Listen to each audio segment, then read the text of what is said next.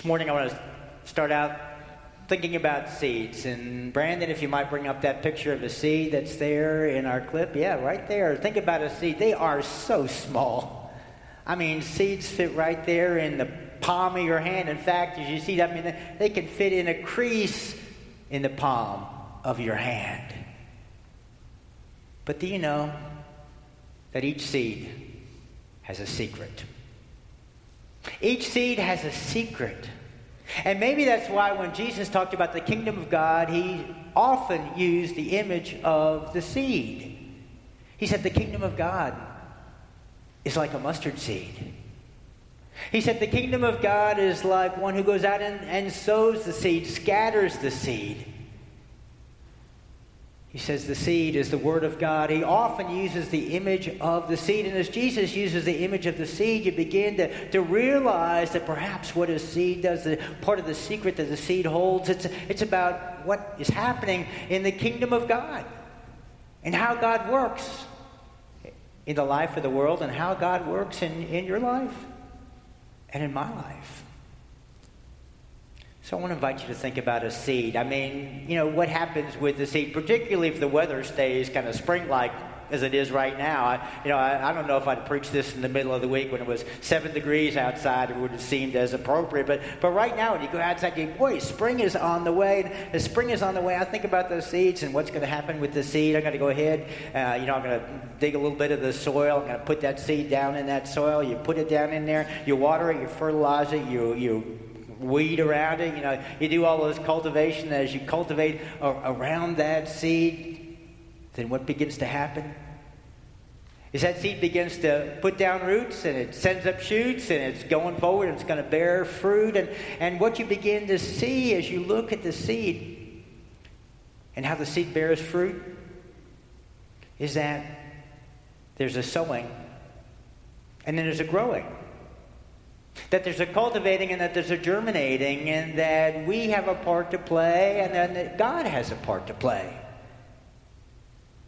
And then you begin to get the sense that part of the secret that the seed holds is that the way God works in the world is through collaboration. That when God, ta- when God begins to move and work in the world, it is about sowing and it is about growing. It is about cultivating. It is about germinating. It is about you and it is about God. It's about how all works together how you work with God and how God works with you and what happens out of that. And that's what echoes through Ecclesiastes as I read it in the scripture this morning. I mean, as the writer starts out in Ecclesiastes, he starts out with the whole notion of how God works in the world. And as I said, he, he uses the illustration of the wind, you know, blowing across the face of the, you know, the plains or the sea or whatever. He says, you know, we cannot predetermine how the wind's going to blow it. And no, we can't. And he says, and we can also not predetermine how, we don't know how a soul comes into the life of a child in the womb. We don't know that. Those are things that, that God knows, you know. That's God's activity. That's what he says. And then he, you know, so it, that, that's all a mystery. And he could have stopped right there. The writer could have stopped right at that point, right at the end of verse 5, and says, Well, that's how God works in the world. But that's not where he stopped, is it? He goes on to verse 6. He says God works, you know, in mysterious ways, His wonders to perform. God works uh, in the world in ways that we don't know.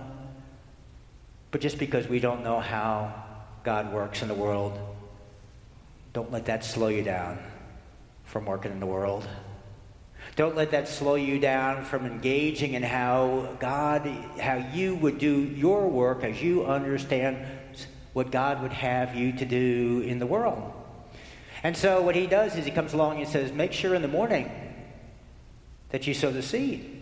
And make sure in the evening that you keep on cultivating it because you, you know you don't know exactly what's going to happen with that seed. You know whether it's going to be you know what what happens in the sowing, what happens in its cultivating. It's going to bring forth fruit you're not quite sure about. Whether it's all in God's you know how much is God's part, how much is your part. You don't know how much is both parts. But he says, but you know when you get to the end, what you can trust is that it's going to be good.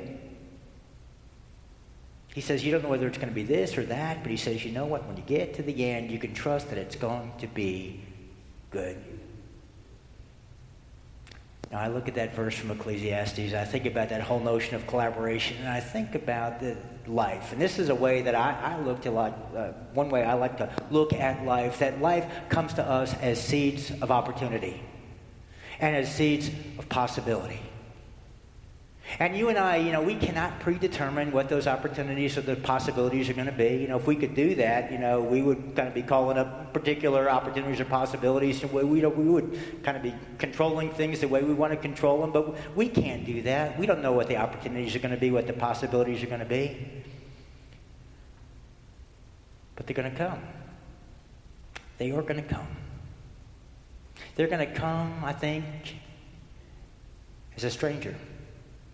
A stranger who you meet or I meet is possibility, an opportunity to make a friend.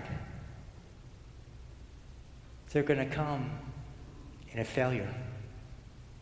And in that failure, there's a possibility to learn a lesson. And there's an opportunity to continue to, to take a step forward as you learn that lesson in a way that may ultimately lead to a breakthrough for you may come as a quarrel. And in the midst of that difference, maybe we're invited to be creative about what happens in the midst of that difference in a way that what it does is it begins to strengthen your relationship and, and build bridges. And if it's in the midst of a business, maybe even get better results. It comes as a victory. A victory that can be shared, that begins to share joy with, with all around, people all around. See, life comes as an opportunity, and life comes as a possibility. It comes as seeds to all of us. Now, I have to admit that I would like my life to come as a cake fully baked. I don't know about you. You know, I would like God to come and say, "Here it is. It's all done. You know, take it away. All you got to do is slice it and eat it, and, and on you go." And and I, and I would love that, and, and you might like that too. But we know that the way it comes, I mean, it comes as the ingredients. And really, what life is about is about living. Living into the opportunities, living into the possibilities that God brings to you. And so we think about cultivating one word. We think about one word as a seed. We think about one word, Margarita, you did a really nice job putting forward some of those one words. And if you pick one of those words, what kind of possibilities, what kind of opportunities might that one word open for you? And last week, first week in the series, like I said, we just talked about the whole notion of a tran- the transformative notion of a word. And then last week we talked about choosing the word. And if you weren't here last week and you're thinking, well, what did they say last week about choosing the word? Well, I want to let you know that we have the sermon notes there out at the welcome desk. If you want to stop by and pick them up, you can. And, and you can read uh, my uh, 20 minutes uh, stuff in all about three seconds. And I'll go back and forth. But they're, they're there about how to, how to choose a word. And hopefully you're on choosing your word.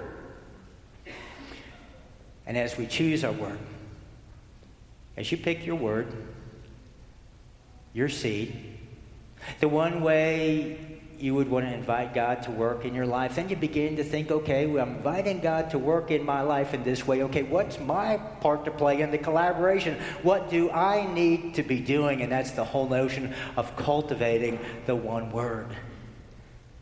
Cultivating your word.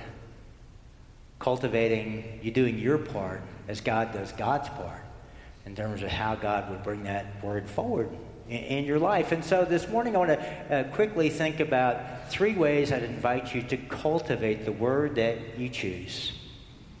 Here's the first thing about cultivating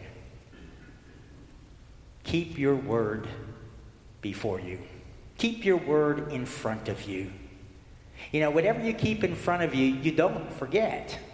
And so, what we're invited to do is, as you think about how am I going to cultivate my word, figure out ways to keep your word in front of you. In the Old Testament, what they did was they used to have what they called phylacteries, which were leather pouches, and they wore the phylacteries on their forehead and they wore them around their left arm. And as they wore those leather pouches, what they had in those were the script were scriptures. And the reason they had those scriptures in there is because that way they would always have those scriptures, that word of God, you know, before them. And that's how they can't focus on the Word. Now, men, so maybe next week come in and you can wear a phylactery. No, don't do that. I'm not, not suggest. If anybody comes in with a leather pouch in the front of your forehead, I, that's maybe carrying it a bit too far. But you know that. But that's the concept. Uh, see, because what happens? Maybe you're a person that does sticky notes. I like to do sticky notes on my bathroom mirror or other place on my refrigerator. Uh, you know, maybe that's how you keep might keep a word before you in a couple of weeks, part of, or next week, not a couple of weeks, next week, we're going to have a business card that's going to be in your bulletin. And that business card's going to give you an opportunity to write your word on the front of that card and write a verse on the back of that card. And as you do that, go ahead and stick that in your wallet. So, right there with your credit cards and your driver's license, there's your word. That's a word to keep. That's a way to keep the word in front of you. Or maybe you want to go ahead and stick your word on your uh, screensaver on your phone or on your wallpaper on your phone. Or maybe you want to make it a hashtag. Maybe you want to put it on your Facebook page. Maybe you want to get a creative and uh, write it, you know, paint it on the side of a coffee cup. I heard one person, they had the word peace and they used river rock and they outlined it in their flower garden. You know, you all can be creative. That's, uh, you know, leave it up to you. But the whole notion is when you want to cultivate your word first thing, figure out how are you going to keep your word in front of you. As you figure out how you keep your word in front of you, the second thing that you begin to do is to use your word as a lens to look at your world. Your word that's in front of you becomes a lens for how you see your world. I want to tell you, when you use your word to start looking at your world, you're going to see how that word starts cropping up all over the place. Opportunities, possibilities for that word, they, they just come out of, just come from everywhere.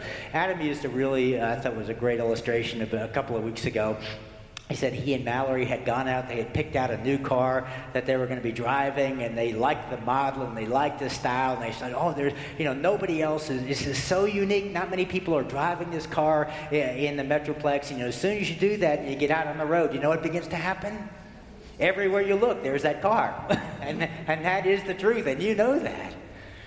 Or you pick out, you know, you start wearing, you, you buy a shirt at the store, and you're thinking, oh, this is such a great shirt. All of a sudden, you start seeing the shirt other places. You know, I mean, just, that's just the way it happens. I mean, you, you focus on As soon as you start focusing, you start to see it everywhere. The opportunities are, are all around. I, I know uh, a couple weeks ago, we were in staff. I had shared with the staff that my word is breathe. And so we are in staff. I was getting really excited about something. I, I, don't know if I was on a rant or whatever, but I was in the middle of kind of going after it. And, and one of the staff said, Hey, Paul, remember your word breathe. you know? it's great. Uh, you, know, you hate it when other people see opportunities and possibilities for you to live into your word, you know? So, yeah, I know what y'all going to do for me. We're going to do this for a year. Thank you. but, uh, but you see, I mean, opportunities, the possibilities, you know, they're all around us. All you have to do is start looking at your world through your word. And then the third thing is when you see that opportunity, when you see that possibility, seize that opportunity, seize that possibility. You've all heard the expression when opportunity knocks, answer. See, because opportunity, the whole point of opportunity is to lead into obedience. And cultivation at the end of the day is an action. And so what happens is when we begin to choose our word, when we begin to keep it in front of us, when we begin to look at our word, world through our word, we begin to see, oh, here it is. You know, God's done God's part. Now it's time for me to do my part. It's time for me to step forward into the opportunity that my word is presenting to me so that I can live into my word. That's, that's the final step in cultivating your word. I heard about a person that chose the word engage. And the reason they chose the word engage was they had a tendency in the middle of uh, times of conflict in their life to kind of um, to disengage if there was a conversation that quite, wasn't quite going their way, either in a personal setting or a business setting, they would just kind of step back and they'd kind of withdraw, retreat. I mean, they'd still physically be in the room, but they just kind of shut down. And this person chose the word engage because what they wanted to do was stay engaged. And so when they started looking at their experiences in life, their world, through their word, and they saw, okay, here's my opportunity to engage. What they did was they didn't pull back from the conversations. They continued to speak up. They continued to offer their thoughts. They continued to bring forward what was on their mind. You know, they continued to stay engaged. And as they continued to stay engaged, here is what they found that people did listen to them, that what they had to say was important. They did feel empowered. They did find that their words made a difference. See what happens when they decided to sow that seed, when they decided to cultivate the word, it had impact. Had impact for them, had impact in the lives of people around them. And so I love the way that Ecclesiastes kind of wraps the whole thing up. He says, you know, you know, you don't know when you kind of get in the middle of all this kind of, of thinking, whether, you know, is this what God's doing? Is this what I'm doing? Is it this or that? He says, but when you work together, when you get this sense of, I'm going to do my part, I'm going to cultivate my one word, that's going to be good. That something good is going to come out of the midst of all of it. I love our last hymn. Our last hymn is Trust and Obey. And it is a, a favorite, uh, I think, of, of, a lot of folks. And, and the words in Trust and Obey goes like this When we walk with the Lord in the light of God's Word, what a glory God sheds on our way. And I think about that, and sometimes what I like to do is paraphrase those hymns. I don't know if y'all ever do that in your mind, but I'm thinking, okay, how about if we Think about it like this when we work with the Lord in the light of our word, what good things God brings to your way. God works collaboratively. There's a sow and a grow. There's a cultivate and a germinate. There's you, there's God. We trust and obey. That's the secret of the seed. And that is the wonder of the one word.